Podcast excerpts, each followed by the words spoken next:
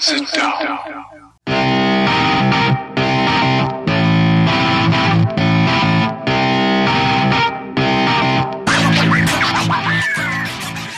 Witam wszystkich i każdego z osobna. Ja jestem Robert Kochan, a to jest Kochana NBA.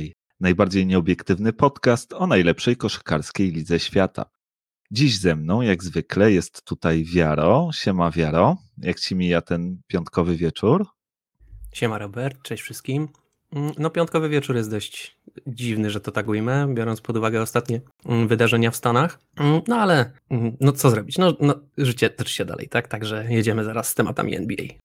Yy, No, życie toczy się dalej, ale to jest chyba jednak tak ważne, że, że nie sposób e, o tym nie wspomnieć. Może więc e, pozwolisz, że, że właśnie od tego e, zaczniemy nasz dzisiejszy podcast, bo być może część z Was wie, a być może część się zastanawia, dlaczego ostatnio e, wszystkie mecze NBA zaczynają się od e, protestów e, zawodników i sztabów szkoleniowych i e, członków e, zespołów. Mm, Wynika to mniej więcej e, z tego, że bodajże, jeśli się nie mylę, w środę się wszystko zaczęło. E, Zaczęły, zaczęły protestować e, zespoły Boston Celtics, Miami Heat, Milwaukee Bucks, a wynika to z faktu, że został wpierw uniewinniony policjant, który oddał strzały do czarnoskórego człowieka mm, z bliskiej odległości, zupełnie jakby bez poważnych e, powodów oddał do niego aż e, siedem strzałów. Mm, No i e, w środę właśnie okazało się, że, e, że nie zostały w ogóle wniesione zarzuty wobec e, tego policjanta. Czarnoskóra i nie tylko czarnoskóra, ale cała w zasadzie społeczność sportowa w, sta- w Stanach Zjednoczonych e, no już ma troszkę tego dosyć e, po tych wielu miesiącach e, protestów w ramach ruchu Black Lives Matter. Wszyscy już mają dość e, tego, co się po prostu dzieje w Stanach, tego braku Gracze więc e, postanowili zaprotestować e, przeciwko tej decyzji właśnie nie, nie wniesienia zarzutów. Na ledwo w zasadzie ten protest rozpoczęli, okazało się, że w Waszyngtonie dzieje się, e, no może nie coś e, równie złego, ale, ale również e, coś, coś niedobrego, mianowicie mm, grupa zwolenników urzędującego obecnie prezydenta Donalda Trumpa wdarła się na, na Kapitol, postanowiła jakby nie doprowadzić, spróbować przerwać zaprzysiężenie nowego prezydenta elekta. No i e, grupa tych ludzi została jednak zupełnie inaczej e, potraktowana przez policję e, i, i władze Stanów Zjednoczonych niż to, niż to się działo w przypadku osób o, o innym niż, niż ci e, właśnie mm, wchodzący do, czy, czy, czy włamujący się do Kapitolu ludzie kolorze skóry.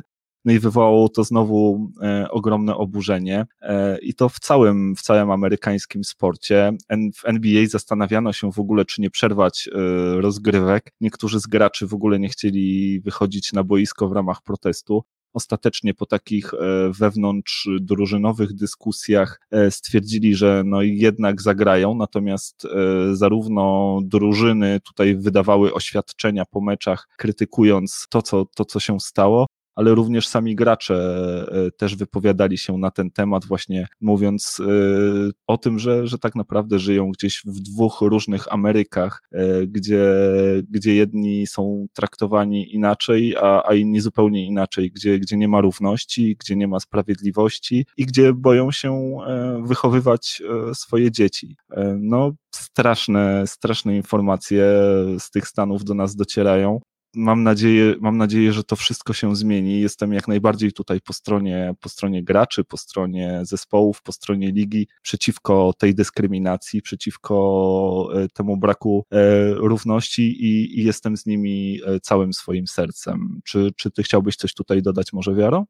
No ja może wspomnę tylko o tym, że to, to nie są oczywiście tematy proste i, i biało-czarne i, i, i wie, na temat wielu rzeczy można tutaj dyskutować i my też z Robertem się tutaj y, też, też dyskutujemy, też, też nie zgadzamy się w 100% co do, co do wszystkich aspektów tej sytuacji, natomiast są pewne podstawowe tutaj aspekty, w których stoimy równo właśnie z ligą, stoimy równo z koszykarzami, stoimy równo tak naprawdę ze wszystkimi, którym, którym równe traktowanie drugiego człowieka jest, jest bliskie, bo to tak naprawdę tylko o to chodzi. I można dyskutować na ten temat, jak do tego doprowadzić, jak, jak, to, jak to spowodować, żeby, żeby w Stanach i, i generalnie na świecie, bo u nas w Polsce też, też jest z tym różnie, żeby, żeby, to, żeby ten szacunek do drugiego człowieka i żeby, ten, żeby ta równość jednak była, była ceniona przez nas po prostu wszystkich, bo jeżeli jest ceniona, jeżeli dajemy temu, temu wyraz, to, to idą za tym zmiany. No i, no i tak jak Robert wspomniał, no, no, nie do pomyślenia jest dla mnie osobiście, że w jakiejkolwiek sytuacji policja strzela do jakiegokolwiek człowieka z odległości, nie wiem, pół metra, siedem razy w plecy. Nie, nie jest to do mnie nie do pomyślenia. Nie wiem, jeżeli ten człowiek byłby obwieszony granatami i, i, i miał kilku zakładników, to jestem w stanie to zrozumieć, ale no, no dajcie spokój, naprawdę. To, są, to jest przeginanie pały po całości. Władza korumpuje i to w Stanach niestety widać. No i tak jak tutaj Robert mówi, no nie chcemy, żeby, żeby nasz podcast się tutaj zmieniał w jakieś takie mocno polityczne dywagacje, więc, więc nie będziemy tutaj tego tematu jakoś super trążyć. E, powiem jeszcze raz tylko krótko, że no nie wyobrażamy sobie takiej sytuacji, żeby, żeby to miało być kontynuowane, żeby to tak miało wyglądać cały czas. Muszą nastąpić zmiany i, stoimy tutaj murem mm, za zawodnikami, którzy dają temu wyraz i wielki szacunek dla, dla tych zawodników, dla LeBrona Jamesa, który jest, można powiedzieć, taką, takim głosem, głosem tej ligi w, w tych tematach. No i z mojej, z, mojej, z mojej strony naprawdę wielki szacunek dla tego gościa za to, co robi. E, robi to bardzo cywilizowanie, w bardzo cywilizowany sposób. On nawołuje do zmian poprzez e, nawoływanie do tego, żeby ludzie szli głosować. Nie nawołuje absolutnie do żadnych burt, do żadnych tego typu rzeczy. Potępia to wszemi wobec, tak samo jak zresztą cała liga i wszyscy koszykarze, którzy się wypowiadają na ten temat w lidze. Mm, no i to jest moim zdaniem dobra droga do, do zmian i ja to popieram całym sercem. Wielki, wielki, wielki szacunek dla Lebrona. Ja się jak najbardziej z Tobą zgadzam i też e, z mojej strony też właśnie do, do Lebrona ten wielki szacunek e, wędruje. Ja bym też e, moje wyrazy szacunku chciał przekazać właścicielowi zespołu Utah Jazz, który podczas ostatniego podcastu, kiedy był gościem Adriana Wojnarowskiego, popularnego łoża, zapowiedział, że za każdą wygraną Utah Jazz w tym sezonie zafunduje stypendium dla, dla osób po prostu z tej grupy jakby no takich bardziej poszkodowanych przez system, tak, czy osób, które, które nie mają jakby równych e, możliwości w stosunku do innych, więc każde zwycięstwo w tym roku Utah Jazz to będzie jedno stypendium i tak jak ja jakoś specjalnie Utah nie kibicuję, tak e, przyznam szczerze, że gdzieś tam będę w tym sezonie troszkę e, dzięki temu trzymał za nich kciuki. No to faktycznie bardzo ładny gest, ale trzeba przyznać, że ogólnie liga tutaj staje na wysokości zadania, można powiedzieć. NBA od dawna jest tą ligą w Stanach, która głośno mówi na temat takich rzeczy i mm, też wiadomo jak to jest. No, liga jest też podana najróżniejszym naciskom, tak jak to było w, w temacie słynnego, niefortunnego tweeta Darela Moreya a propos Chin, e, no ale tak czy inaczej, liga bardzo mocno mm, tutaj stawia na takie rzeczy, promuje takie rzeczy. Zresztą nawet jeżeli, y, kiedy nie było głośno o tych wszystkich sytuacjach właśnie mm, z takim traktowaniem czarnoskórych czy też, czy też y, mniejszości w Stanach, no to liga i tak bardzo mocno stawiała na taki, taki rozwój jakby od podstaw, tak? Mm, na przykład zapisy w kontraktach zawodników, które mówią o tym, że zawodnicy są wręcz zobligowani, żeby mm, oddawać e, swojemu miastu, tak? E, robią różne kampy dla dzieciaków, angażują się w najróżniejsze zbiórki, w najróżniejsze akcje charytatywne. No, no jest tego mnóstwo w lidze. Mm, liga to jakby od samego początku wspiera, wręcz w kontraktach to zapisuje. Także to jest tylko dla mnie kolejny przykład tego, że w NBA dobrze się dzieje i NBA jest takim fajnym przykładem dla tych lig amerykańskich, jak to wszystko powinno być prowadzone. No ja się tutaj w pełni z Tobą zgadzam, bo, bo to rzeczywiście jest tak, że bardzo często ci gracze, oni wychodzą gdzieś z tych lokalnych społeczności, tam oni bardzo często też wychodzą z biedy, wielu z nich e, gdzieś tam te, te początki e, miało bardzo trudne, wielu z nich pochodzi też z rozbitych rodzin i, i tak dalej, i tak dalej, no i Liga jakby dosyć mocno dba o to, żeby, żeby oni właśnie do tych swoich społeczności, z których się wywodzą, wracali, żeby, żeby przynosili tam, tam, tam też dobro, żeby byli też po prostu dobrym przykładem dla tych dzieciaków, z ulic i byli taką alternatywą, że, mm, że nie zawsze, zwłaszcza, zwłaszcza w tych, w tych gettach, gdzie, gdzie dużo jest jednak e, ludzi, no troszkę, troszkę odrzuconych czy porzuconych może przez system, gdzie, gdzie gangi też starają się e, rekrutować i, i, i werbować, żeby, żeby ci młodzi ludzie mieli jednak alternatywę i żeby tą alternatywą był właśnie sport i takie, takie dobre, pozytywne podejście i, i niesienie e, tego dobra i, przekazywanie go dalej, więc jak najbardziej kibicujemy tutaj lidze, kibicujemy zawodnikom, wierzymy jakby w w słuszność ich sprawy i, i w ich sprawę, no i mamy nadzieję, że, że już nigdy więcej nie będziemy musieli na ten temat na e, antenie naszego podcastu rozmawiać. Dokładnie tak. Także przejdźmy może już teraz do ciekawszych tematów, mm, może nieważniejszych, ale na pewno ciekawszych. Mm, to co? O koszykówce. Tak, e, przejdźmy na parkiet, e, wróćmy na parkiet, no i porozmawiajmy o tym, co, co mieliśmy przyjemność e, zobaczyć, zaobserwować w ciągu ostatniego tygodnia. A troszkę się działo. Ja chciałbym tutaj zacząć z Tobą rozmowę od, ja to sobie nazywam takim klubem seniora, bo w tym roku dwóch zawodników dołączyło do klubu 60. W niedzielę Stephen Curry zdobył 62 punkty w meczu przeciwko Portland Trail Blazers. E, no a niedawno na, na, na dniach dołączył do niego również um, Bradley Bill, który zdobył 60 e, punktów E, również. No i, i popatrz, e, dwa career high, największe zdobycze punktowe w karierze, zarówno u Stefa, jak i u Bradley'a Billa. 60-punktowe mecze nie zdarzają się często, wręcz, wręcz przeciwnie, to, to taki prawdziwy rarytas, e, jeżeli chodzi właśnie o, o zdobycze punktowe. No ale może, może zaczniemy od ciebie, Wiaro. Powiedz mi, który z tych, z tych dwóch zawodników, która z tych dwóch sześćdziesiątek zrobiła na tobie większe wrażenie? Jakoś strasznie trudne pytanie. E, obie były e, niezwykle widowiskowe, ale chyba jednak Steph Curry. Steph Curry też z tego względu, że no, miał bardzo kiepski początek sezonu, no i szczególnie jego skuteczność rzutów za trzy e, na początku wyglądała mizernie, no ale odpalił. Odpalił w swoim stylu, robił co chciał na boisku i to było, a Steph Curry jak ma swój dzień, jego obserwować na boisku, no to jest czysta magia i czysta poezja. No to jest, to jest chłopak, który Wielu mówi o tym, że e, będzie następną twarzą ligi z tego względu, że można jakby się z nim utożsamiać, będąc zwykłym, przeciętnym gościem, tak? Nie trzeba być wielkoludem, nie trzeba być super zwinnym, super szybkim, skocznym gościem, e, żeby się móc utożsamiać z tym, co robi Kerry na boisku. E, no bo Kerry tak naprawdę jest no, trochę większy od ciebie, tak, Robert? No, ma, ma 1,90 chyba 6 czy 1,94, mm, więc nie jest za wysokim zawodnikiem jak na e, standardy NBA. No i należy raczej do takich chuderlawców. Taki, taki no, no nie imponuje fizycznie warunkami na pewno, no ale jest tak sprytny, tak inteligentny, tak technicznie dobry, no niesamowity dribbling, przechodzi wszystkich jak chce. To co on robi z piłką, no piłka na sznurku, tak? I ojo po prostu, bam, bam, bam, bam.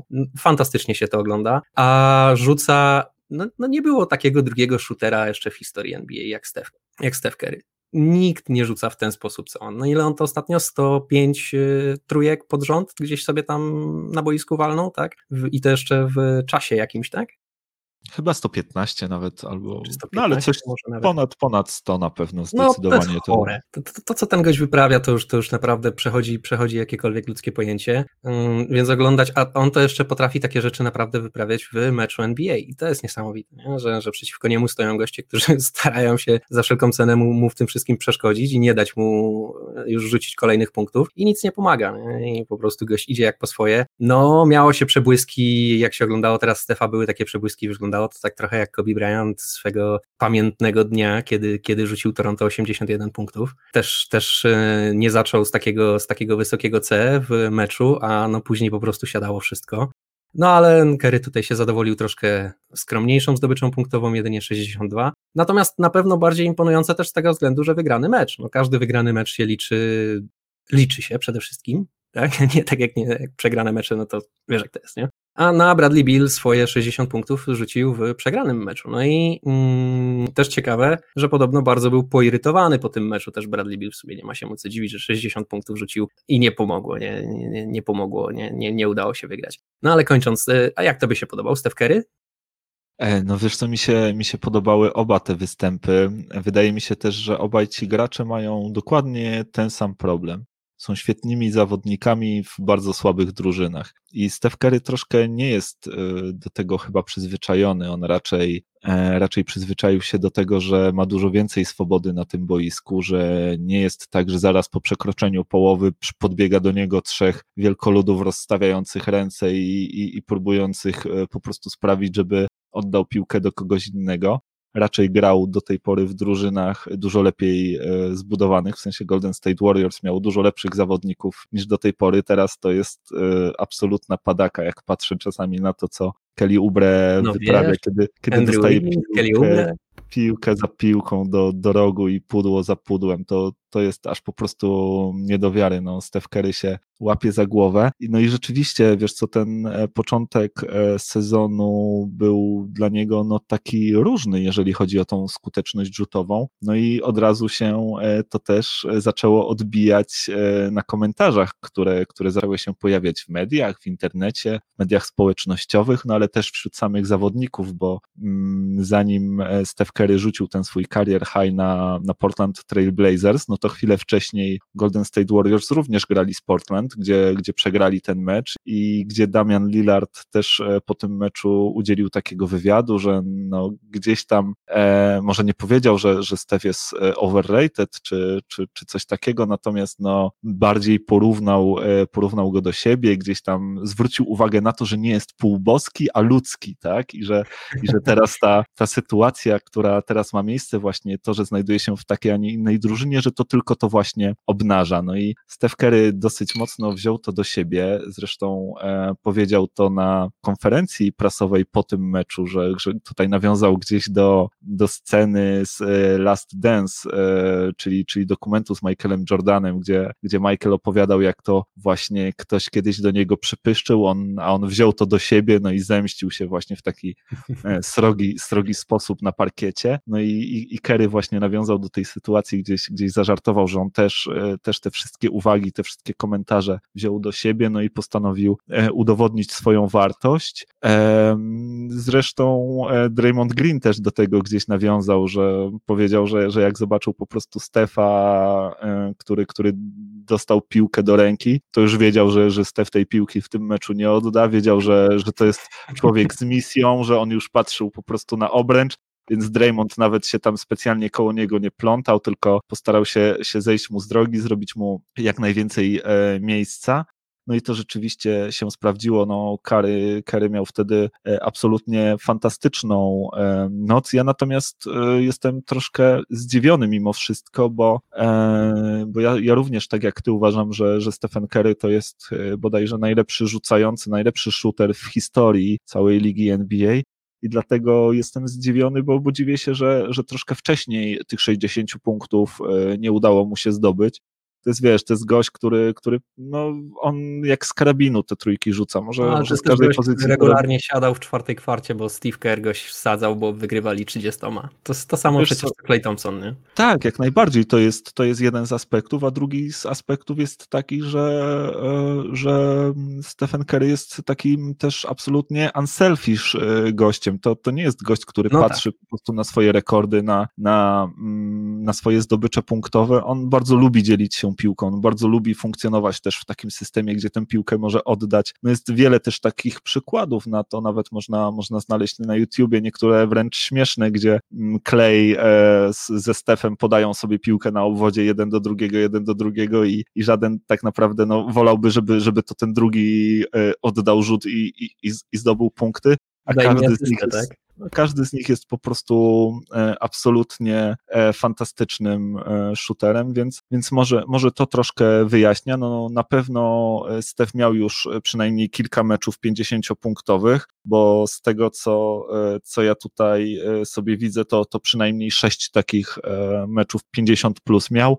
60 plus jeszcze mu się nie zdarzyło, no teraz e, w końcu się udało, no popatrz, widać potrzeba było do tego braku wiary w swoją drużynę i, i takich zawodników dookoła właśnie jak, jak Wiggins czy, czy Kelly Ubre, no którzy powiem Ci szczerze... Wiesz, wiesz, no, drugim najlepszym zawodnikiem Golden State jest w tym momencie prawdopodobnie Draymond Green, no i przecież yy, Draymond Green, dwóch najlepszych zawodników yy, Golden State w ostatnim e, meczu zdobyło łącznie 63 punkty, tak? 63 tak. punkty na dwóch to jest całkiem sporo, no ja nie wiem o co Ci no. chodzi nie w ostatnim meczu, tylko to był ten mecz z Portland, bo od tego czasu go, tak. go, Golden State e, zagrało, e, zagrało jeszcze, więc e, no tak, to jest, to jest zabawne, że to Dynamic Duo z Golden State łącznie zdobyło 63 punkty.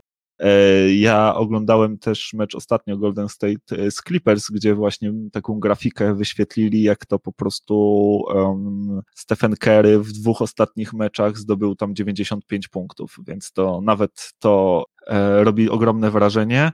Ja strzelałem z tego, co pamiętasz, e, w Stefa, jeżeli chodzi o MVP tego sezonu, natomiast no, muszę ci przyznać, że ta jego forma jest mocno nierówna i te mecze właśnie takie bardzo, bardzo dobre, bardzo pewne przeplata z takimi no, dosyć kiepskimi, jeżeli chodzi o, o skuteczność.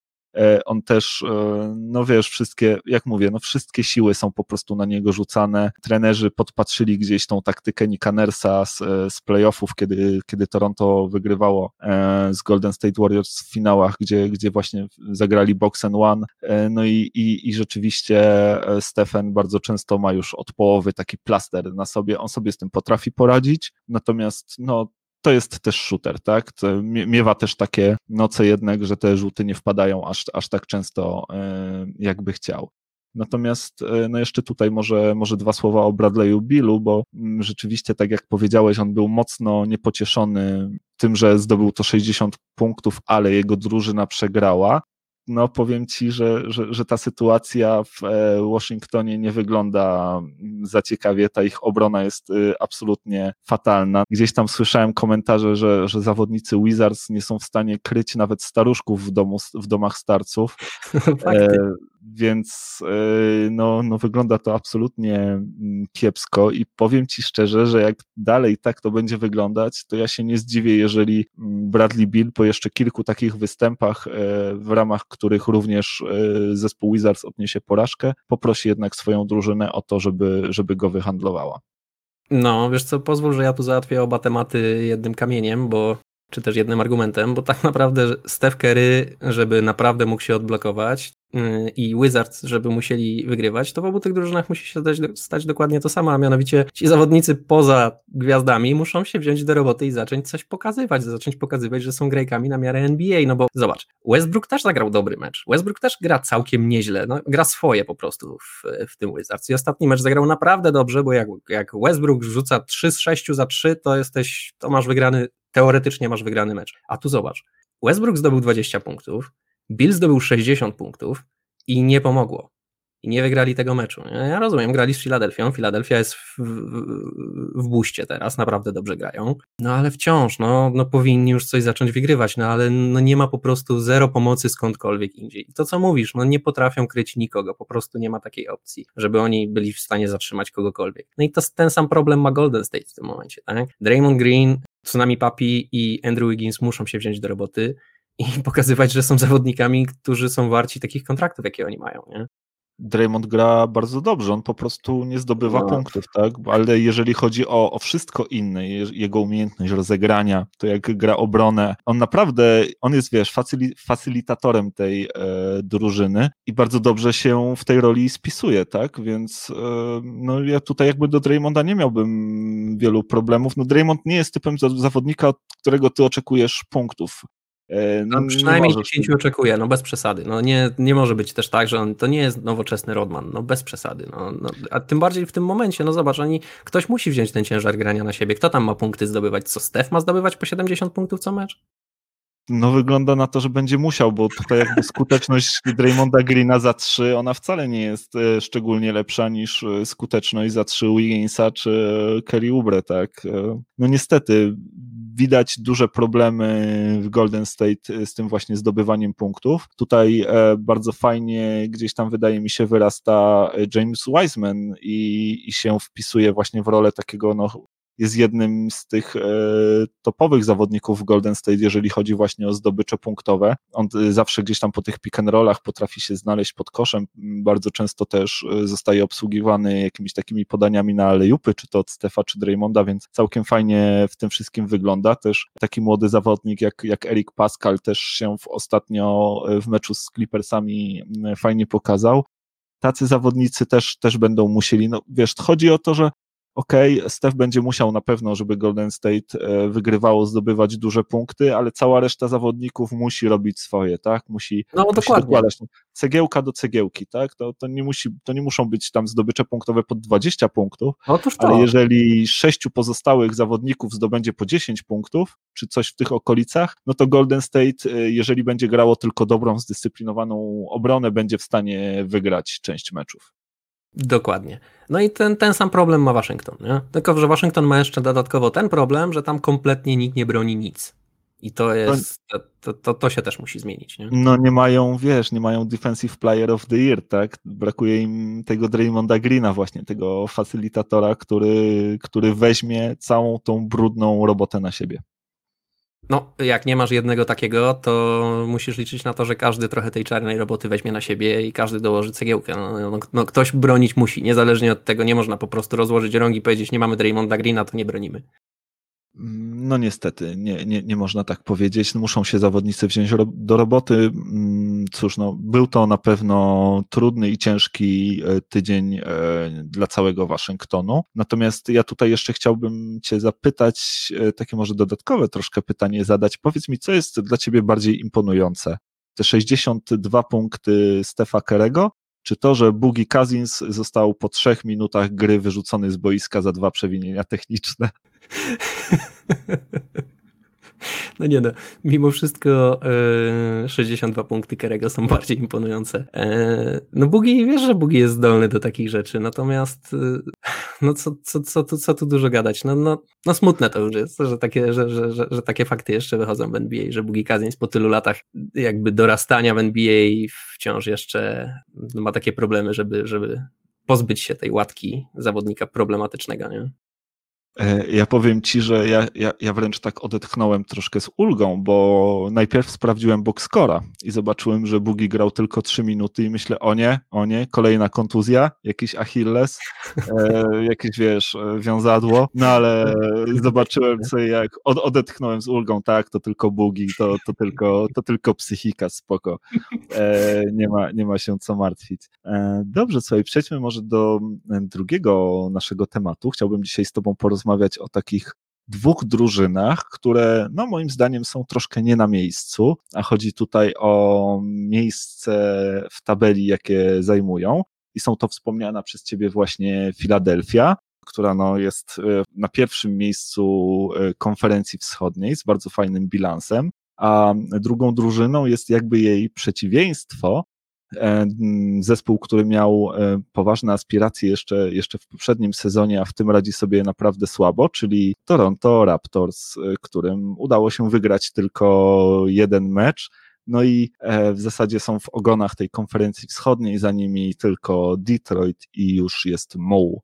Więc powiedz mi z Twojego punktu widzenia, który z tych zespołów jest bardziej nie na miejscu?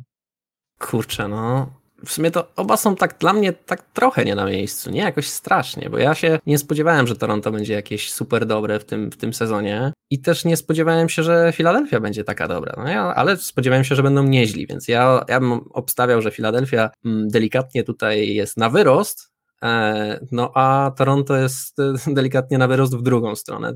Ja myślę, że Toronto będzie się biło raczej tutaj o, o, o te miejsca o ten playoff tournament, mm, zawody o to, kto wejdzie do, na ostatnim miejscu do playoffów, mm, a Philadelphia raczej będzie w top 4 konferencji wschodniej, ale czy będzie na pierwszym miejscu? No raczej nie. Raczej mi się wydaje, że to jest tylko taki taki chwilowy hot streak.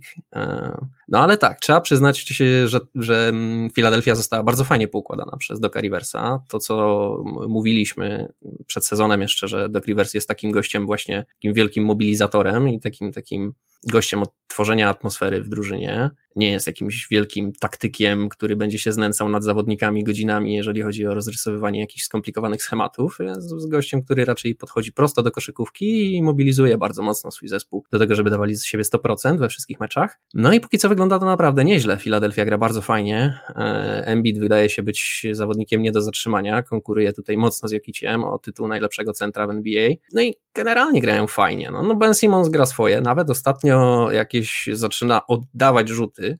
E, wprawdzie jeszcze to, jeszcze to nie jest żaden, jeszcze nie można stwierdzić, żeby to była broń w jego, w jego wykonaniu, a jeżeli jest to broń, to na ślepaki ale no, no przynajmniej, przynajmniej próbuje coś, coś robić w tym temacie, więc być może Doc Rivers go przekona do tego, żeby jednak dał temu wszystkiemu szansę, żeby pozwolił nam wszystkim zobaczyć, na co, na co pozwala jego talent tak naprawdę i, i, i czy coś z tego będzie, czy nie.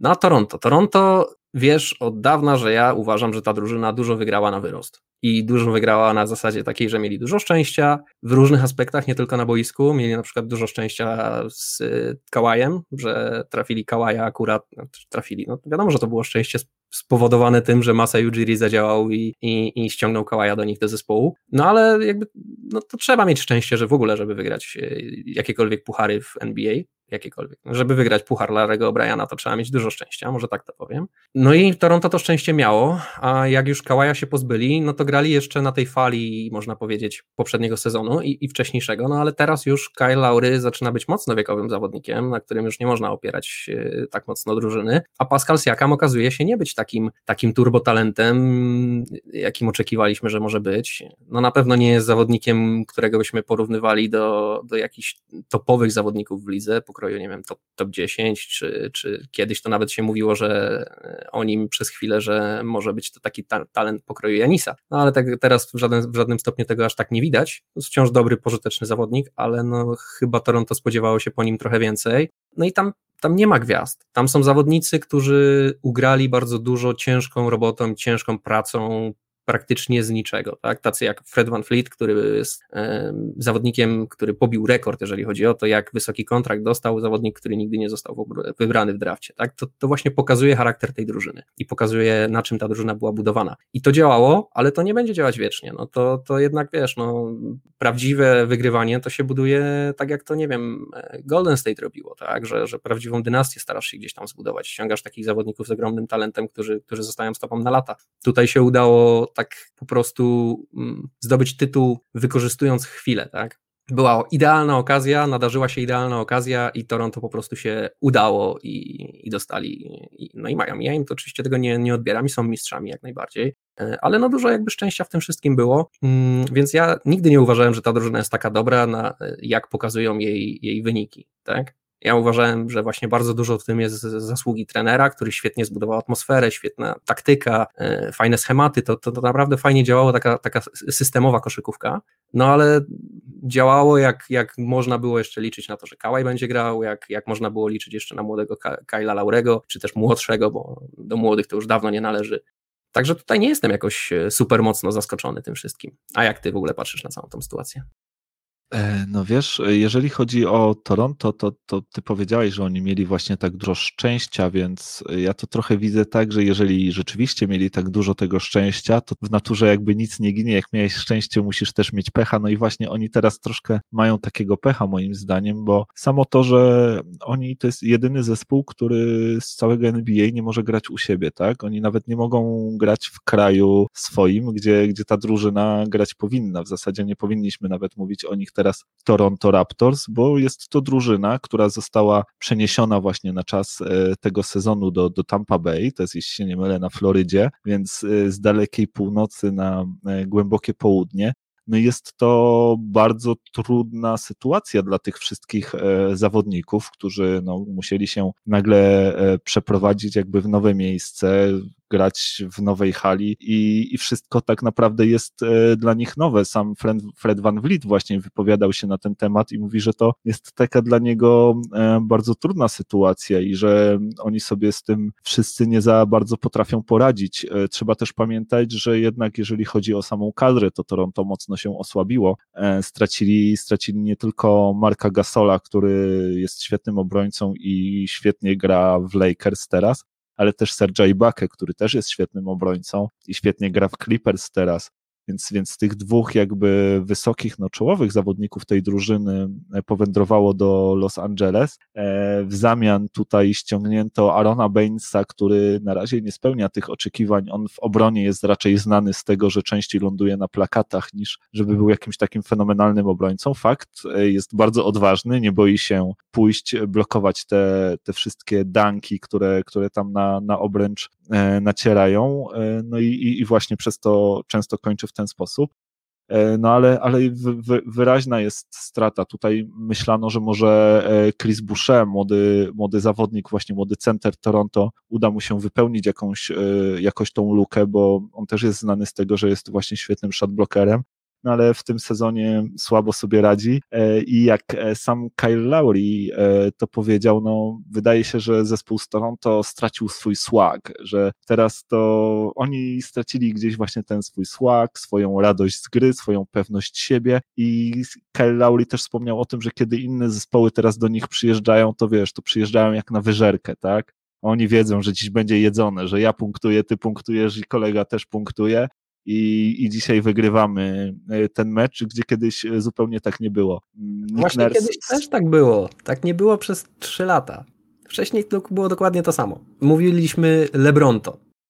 Ale wiesz, mówiliśmy LeBronto dlatego, że LeBron James radził sobie świetnie z Toronto w playoffach, natomiast no to były sezony, gdzie Toronto zajmowało pierwsze, drugie, trzecie, wiesz, było zawsze w czołówce e, tych zespołów na wschodzie.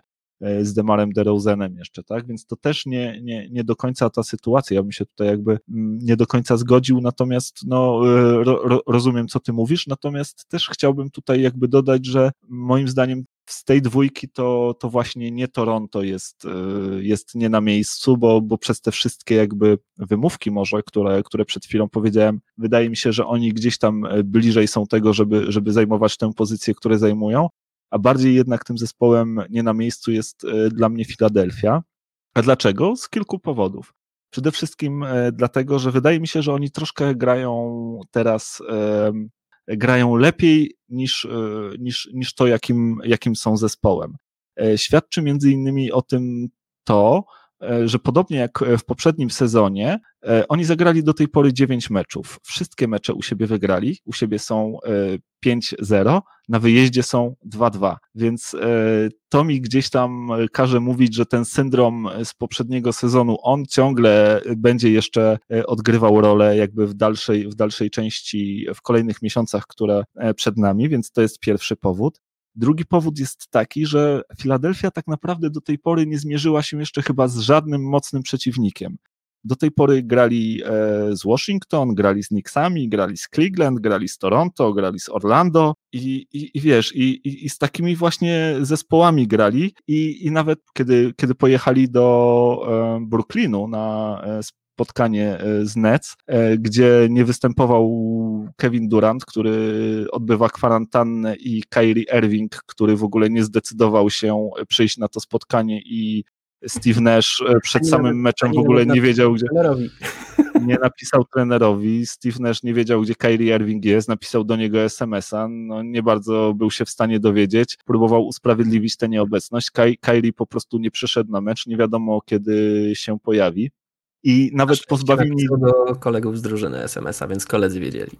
No, koledzy przekazali radosną wiadomość trenerowi, na pewno się bardzo ucieszył, że Skyrim wszystko w porządku. Mm, w każdym razie nawet ten zespół właśnie Nets bez Duranta, bez, yy, bez Irvinga był w stanie pokonać e, Filadelfię, więc mi się wydaje, że, że, że tutaj ta, ta Filadelfia właśnie troszkę gra na wyrost, E, kolejnym jakby argumentem, który, który moim zdaniem na, na to przemawia jest, ty, ty, wspomniałeś o tej świetnej formie e, Embida, on rzeczywiście e, gra bardzo dobry sezon, nie najlepszy w swojej karierze, ten grał dwa sezony temu, natomiast no, są, są, są to te, te okolice, natomiast to, co jest dla mnie taką anomalią, jeżeli chodzi właśnie o Embida, to to, że on w tym momencie rzuca 45, bodajże 46% swoich rzutów za trzy właśnie 46% rzutów oddawanych przez niego za trzy wpada do kosza, co jest wysoko powyżej jakby jego średniej z kariery. I wydaje mi się, że, że to powinno gdzieś tam w trakcie sezonu wrócić bardziej do normy, że Embiid nie będzie aż e, tak dobrze rzucał. No i na pewno widzę Filadelfię gdzieś tam w czołówce wschodu, ale wydaje mi się, że nie będzie to pierwsze miejsce i że kolejne tygodnie, miesiące e, sprawią, że ta Filadelfia, kiedy już będzie mierzyła się naprawdę z tymi lepszymi przeciwnikami, a już nie daj Boże, jak pojedzie na zachód, jak będzie grała mecze na wyjeździe kolejno kilka i to jeszcze z zespołami z zachodu, tymi topowymi, to wydaje mi się, że to będzie taki naprawdę e, spadek na te miejsca gdzieś właśnie 3, 4, 5, gdzie ja mniej więcej e, sytuuję ten, ten, ten zespół, jeżeli, jeżeli chodzi o, o jego kadrę, o jego możliwości, o jego potencjał. No tak, ja się tutaj z Tobą zgadzam. Ja też ich sytuuję w tym, w tym miejscu. Znaczy, mogą być najlepsi na wschodzie, jak zagrają super sezon, ale ja im nie daję dużych szans na to, że to się uda. Ale też jedną ciekawostkę tutaj widzę, jak, jak obserwuję ten zespół. Wydaje mi się, że to coraz, że musimy przestać patrzeć na Filadelfię jako na zespół dwóch gwiazd i, i mówić o Bobie Simonsie, że jest drugą gwiazdą. Bo on zaczyna być coraz, wcale, wcale nie zaczyna być bardziej wartościowym zawodnikiem dla tej drużyny niż Tobias Harris czy Seth Curry, którzy grają naprawdę dobre zawody e, w tym sezonie. Mm, co nie znaczy, że Ben Simmons czy Bob Simmons jest jakimś tragicznym zawodnikiem. Wręcz przeciwnie, jest bardzo dobrym zawodnikiem, w, w niektórych aspektach gry wręcz elitarnym, jak na przykład w defensywie. Bardzo mi się podoba jak, jak, to, jak on gra obronę, ale wydaje mi się, że musimy przestać na niego patrzeć właśnie jako na taką super gwiazdę pokroju LeBrona Jamesa, że on będzie następnym takim, takim właśnie super zawodnikiem jak LeBron, że będzie robił po 27 punktów, 8 zbiórek, 8 asyst. To będzie raczej właśnie chyba taki zawodnik 15 punktów, 8 zbiórek, 8 asyst, bardzo dobry defense, co jest super, bardzo pożyteczny zawodnik. Po prostu nie jest to jakby taka super druga gwiazda tej drużyny. I myślę, że oni takich właśnie bardzo dobrych zawodników, takich powiedzmy na B, B, jakby ich oceniać, no to mogą mieć nawet ze trzech w tym momencie w swojej drużynie, tak? Seth Curry właśnie, Tobias Harris i Bob Simmons. Co ty o tym myślisz? No słuchaj, ja o tym myślę, że Tobias Harris powinien jakieś 5 lub też 10% swojego kontraktu oddawać Dokowi Riversowi e, w podziękowaniu, bo, bo to, co ten trener robi dla tego zawodnika już po raz kolejny, no to naprawdę powinien mu być bardzo tak. Tobias Harris wdzięczny. Najpierw e, uczynił go All-Starem w Clippersach i sprawił, że, że dostał ogromny kontrakt w Filadelfii, a kiedy zaczęło się mówić o tym, że Tobias Harris jest dla Filadelfii problemem z tym swoim kontraktem i że Filadelfia z tym Tobiasem Harrisem to, to niekoniecznie będzie w stanie coś zawojować, to przyszedł Doc, no i znowu sprawił, że Tobias Harris wygląda jak, jak All-Star, on znowu wraca do tej swojej dobrej gry, podejmuje szybkie decyzje, potrafi wchodzić, atakować obręcz, potrafi rzucać z dystansu na niezłej skuteczności. No, jestem, jestem pod wrażeniem tego, jak to duo sprawnie ze sobą działa na Seth Curry to jest e, Seth Curry. Powiem ci, że jak się rodzisz e, w rodzinie Kerrych, to chyba tą umiejętność e, rzucania za trzy wysysasz z mlekiem matki, chociaż to Oj, chyba, tak. Chyba po tacie to jednak bardziej, nie, nie wiem jak tam mama za, za, za trzy rzuca, natomiast no obaj, obaj bracia Kerry są po prostu fantastyczni w tym, co robią i ta, ta porażka z Nets, która ostatnio miała miejsce też podczas podczas niej właśnie zabrakło Sefa Kerego w składzie, tak? Tak. E, I powiem ci szczerze, że y, może go zabraknąć na dłużej.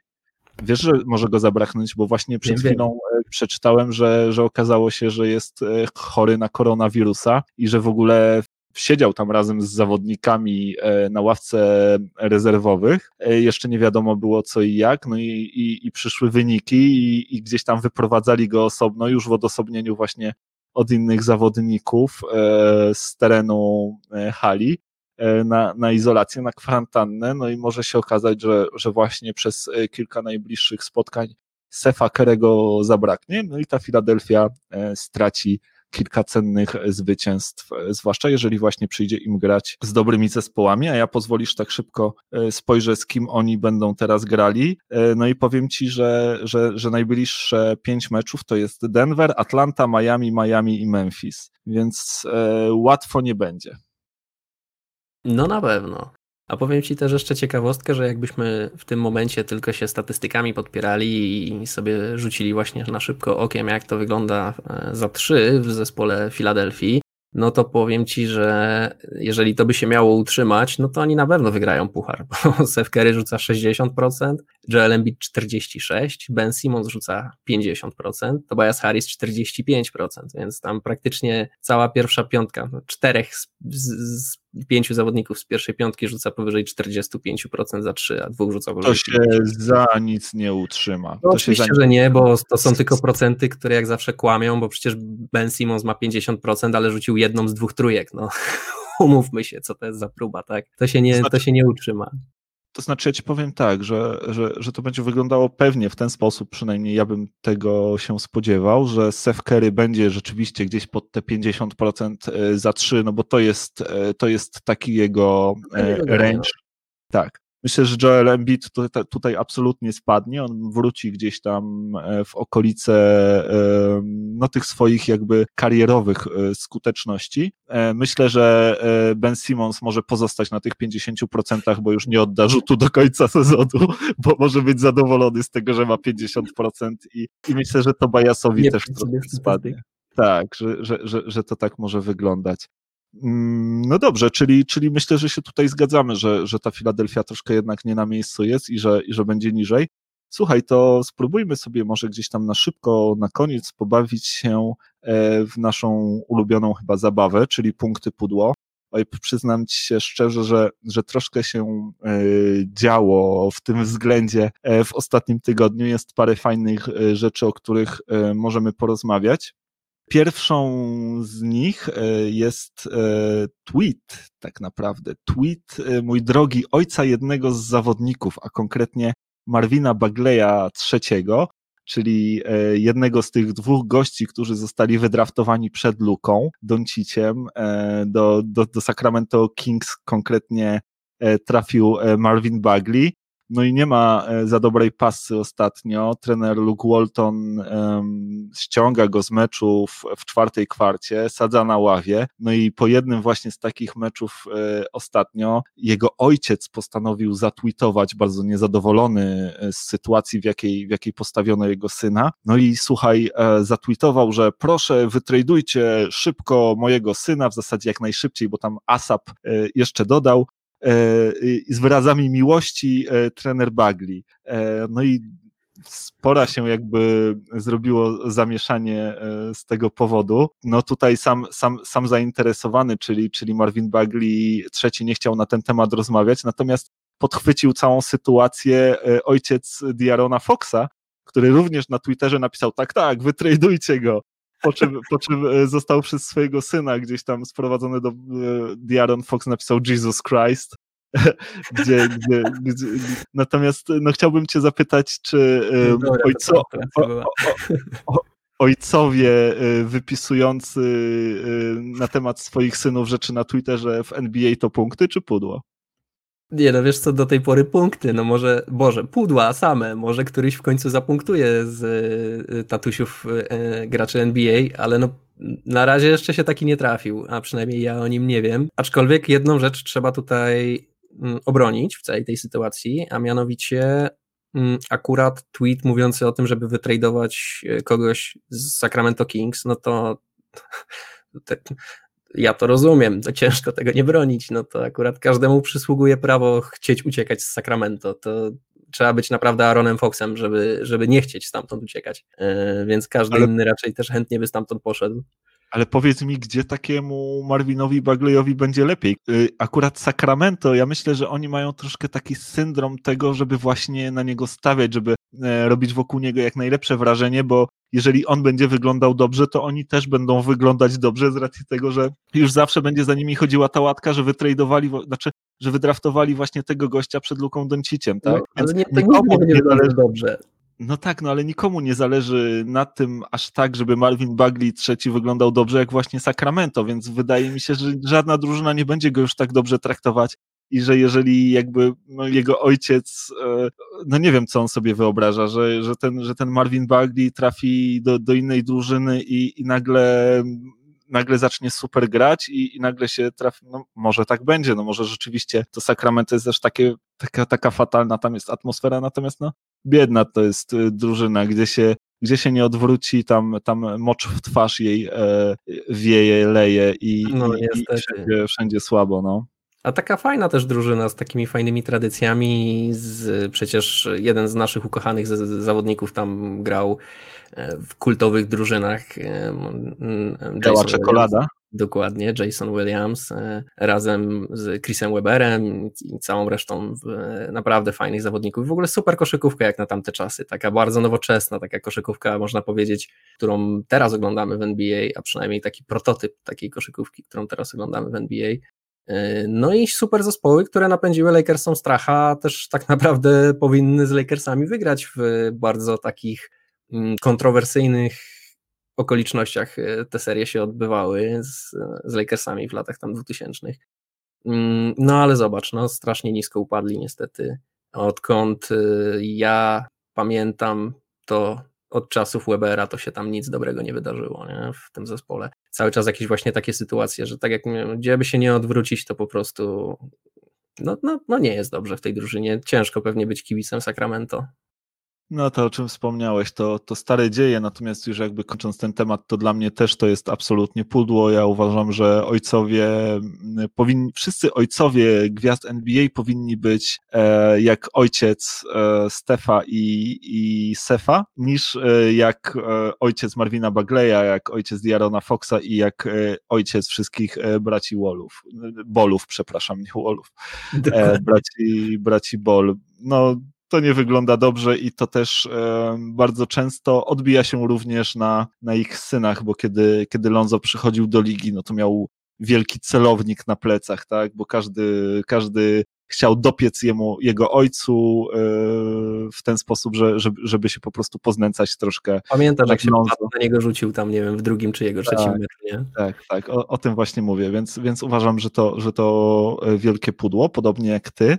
No ale przejdźmy jeszcze do naszego e, drugiego tematu. Ostatnio John Wall, e, widzisz, że tak e, pomyliłem tutaj ball wall, wall ball, dlatego, dlatego że gdzieś tam już, już byłem myślami przy tym właśnie drugim temacie. On z kolei, mój drogi, powiedział ostatnio, że czuje, że jest najlepiej blokującym rzuty point guardem w całej historii NBA, że od kiedy tylko jakby wkroczył do ligi, to uważa, że jest najlepiej blokującym rzuty point guardem w całej historii. E, punkty czy pudło to stwierdzenie z Twojej perspektywy? Jest to pudło z mojej perspektywy, e, aczkolwiek takie pudło, któremu niewiele brakuje, bo John Wall faktycznie jest świetnym i faktycznie umie bardzo dobrze blokować. Natomiast, e, no żeby być najlepiej blokującym obrońcą w historii NBA, no to trzeba grać dużo i trzeba to robić często i trzeba blokować tych zawodników masowo w każdym meczu, a nie być po prostu w tym dobrym, tak? Także no, no ale wiesz jak to jest z Johnem Wallem. Zresztą nie tylko z Johnem Wallem, iluż innych zawodników w NBA ma taki przerost e, ego swoje. Oni, wiesz jak J.R. Smith jak wchodził do hali, to już uważał, że jest na czystej pozycji i może rzucać. No tak to jest z tymi zawodnikami. A to widzisz, to ja tutaj akurat się z tobą nie zgodzę. Może nie powiem, że to punkty, ale powiem, że to taki jeden punkt, tak jak e, z osobistych, tak? E, a dlaczego? Ja zadałem sobie troszkę trudu, żeby właśnie zgłębić ten temat i sprawdzić, e, jak to wygląda. I powiem ci, że John Wall rzeczywiście, jeżeli chodzi o point guardów, na pewno, jeżeli chodzi o gardów, o obrońców tak w ogóle, to absolutnie nie. To, to nie o, długo, tak, długo, długo, długo, długo nie. Ja wiem, że on jest. Ale jeżeli chodzi o point guardów, to naprawdę, i to jest taka ścisła czołówka, bo ja tak sprawdziłem sobie rzeczywiście i kto, kto jest od niego lepszy. Nie wiem, czy wiesz, ale John Wall ma na koncie w tym momencie bodajże równo 400 bloków w swojej karierze, e, po zagraniu około 10 sezonów. Lepszy od niego był Jason Kidd, który miał 450 e, bloków w karierze, ale zagrał prawie dwa razy więcej sezonów. John, John Wall robi średnio 0,7 bloka na mecz. Najlepszym e, pod tym względem był Ron Harper, który miał 750 e, bloków w całej karierze. On też zagrał bodajże 17 sezonów, ale miał dokładnie taką średnią, samą średnią bloku na mecz jak John Wall. Natomiast no pytanie, czy Rona Harpera możemy uważać za point guarda, tak? Ja wiem, że on grywał e, point guarda razem z Michaelem Jordanem w Bullsach, no ale to tylko i, dla, i, wyłącznie dlatego, że, że po prostu nie był lepszym shooting guardem niż Michael Jordan, a warto było go mieć e, w pierwszej piątce, bo, bo był znakomitym obrońcą. Więc e, on, ale on nigdy nie, nie rozgrywał piłki, on nigdy nie liczyły się dla niego asysty, on był raczej takim zawodnikiem punktującym, który potem gdzieś tam znalazł swoją, swoją rolę jeżeli, jeżeli uznajemy Rona Harpera za point guarda, no to rzeczywiście Ron Harper jest e, moim zdaniem lepiej blokującym e, zawodnikiem niż e, John Wall na przestrzeni jakby całej kariery. John Wall ma, miałby tutaj jakby jeszcze no aż 350 bloków do zdobycia, co nie wydaje mi się aż takie, aż takie pewne, zwłaszcza, że, że pewnie będzie tracił na swojej atletyczności. Natomiast jeżeli wyłączamy tutaj e, Rona Harpera i uznajemy go jednak jako shooting guarda i, i, i w tą szufladkę go wkładamy, to John Wall ma taką no, naprawdę solidne podstawy do tego, żeby, żeby mieć pretensje jakby do tego tronu najlepiej blokujących point guardów w historii. Zresztą ma do tego też świetne warunki, bo, bo ma 6 e, stóp, 4 cale wzrostu, więc jest bardzo wysoki jak na swoją pozycję. No i wszystko właśnie zależy e, od tego, jak, jak tutaj e, zaklasyfikujemy moim zdaniem Harpera. Jeżeli Harper jest shooting guardem, to tak, to, to John Wall jest najlepiej moim zdaniem blokującym rzuty point guardem w historii. Jeżeli traktujemy Harpera jako point guarda, no to Wall spada na drugie miejsce. Dlatego, tak jak Ci wspomniałem, ode mnie tylko jeden punkt. No wiesz co, y, po pierwsze, no to to, że John Wall jest bardzo dobrym obrońcą, no to chyba wiedziałeś, nie? To, to y, jego, jego, on jest choćby znany z tych, z tych chase, chase away bloków takich, takich jak LeBron robi, tak? Że biegnie za kimś, po prostu pojawia się z nienacka nad nim i sprząta go o tablicę, nie? Y, kiedy, kiedy ktoś próbuje po prostu zwykły dwutak do kosza zrobić. Jego atletyczność, jego szybkość, jego, jego jakby tutaj timing zawsze, zawsze, to zawsze było widać, no ale jego wielkim problemem jest to, że on mało gra, nie? No ale mówisz, że, że tylko Harper. No ale przecież, jak wspomniałeś, Jason Kidd ma 450 bloków na swoim koncie. Może ma mniejszą średnią, ale bloków narobił więcej w karierze, nie? No bo grał też dużo dłużej. Zobaczymy, jak to z Johnem Wallem mm, będzie. Dlatego ja też mówię, że to jest w tym momencie dla mnie pudło, ale takie pudło, któremu niedaleko jest do, do punktów. No bo jak John Wall pogra jeszcze parę sezonów i będzie faktycznie prezentował taką formę, jaką prezentuje, jeżeli wróci po tej kontuzji i nie okaże się, że po prostu jest dziodem, tylko okaże się, że nawiąże gdzieś do tych y, swoich najlepszych lat, no to jak najbardziej ma, będzie miał pretensje do tego tronu na koniec swojej kariery, myślę. To wiesz co, to ja w takim razie zmieniam um, swój punkt widzenia i to jednak będzie pudło, bo, bo jeżeli tak stawiasz sprawę, to, to mi się wydaje, że John Wall nie nawiąże do tych najlepszych lat w swojej karierze, że że tak, pogra pewnie jeszcze parę sezonów, e, no bo ma wysoki kontrakt, który warto wypełnić. Pewnie ktoś jeszcze gdzieś tam w niego zainwestuje, natomiast myślę, że jeżeli chodzi jakby o jego wykorzystywanie, o jego grę, o jego minuty, to to wszystko będzie raczej po równi pochyłej e, spadać w dół. No może tak być. No to John Wall to może być taki trochę zawodnik, jak, jak już zakończy karierę, nad którym będziemy się zastanawiać, co by było gdyby, nie? Ale wydaje mi się, że też może być takim brzydko starzejącym się zawodnikiem, bo on jednak się właśnie no, w dużej mierze... Straci, no. no właśnie, szybkość, atletyczność, y, on nie ma wcale jakiegoś takiego super pewnego rzutu, więc wydaje mi się, że im, e, im ta kariera jego, im on będzie starszy, im ta kariera jego będzie gdzieś tam zbliżać się do końca, tym jego wykorzystywanie przez poszczególne drużyny będzie coraz mniejsze. Dziękuję Ci bardzo za dzisiejszy odcinek. Dziękujemy Wam bardzo, że byliście z nami. Mamy nadzieję, że się Wam e, podobało to, co tutaj robimy. Oczywiście e, możecie do nas pisać w każdej sprawie, możecie dać nam znać, co, co o tym wszystkim myślicie. Zapraszamy, piszcie do nas. Kontakt małpka nba.pl. Jesteśmy do Waszej dyspozycji też na Facebooku, tam też nas możecie znaleźć i, i do nas napisać. Będzie nam bardzo miło, a tymczasem zapraszamy Was już za tydzień na kolejny odcinek podcastu Kochana NBA i, i, i pozdrawiamy Was ciepło. No i co? No i do usłyszenia. Dokładnie tak. Trzymajcie się ciepło. Do usłyszenia następnym razem. Hejka.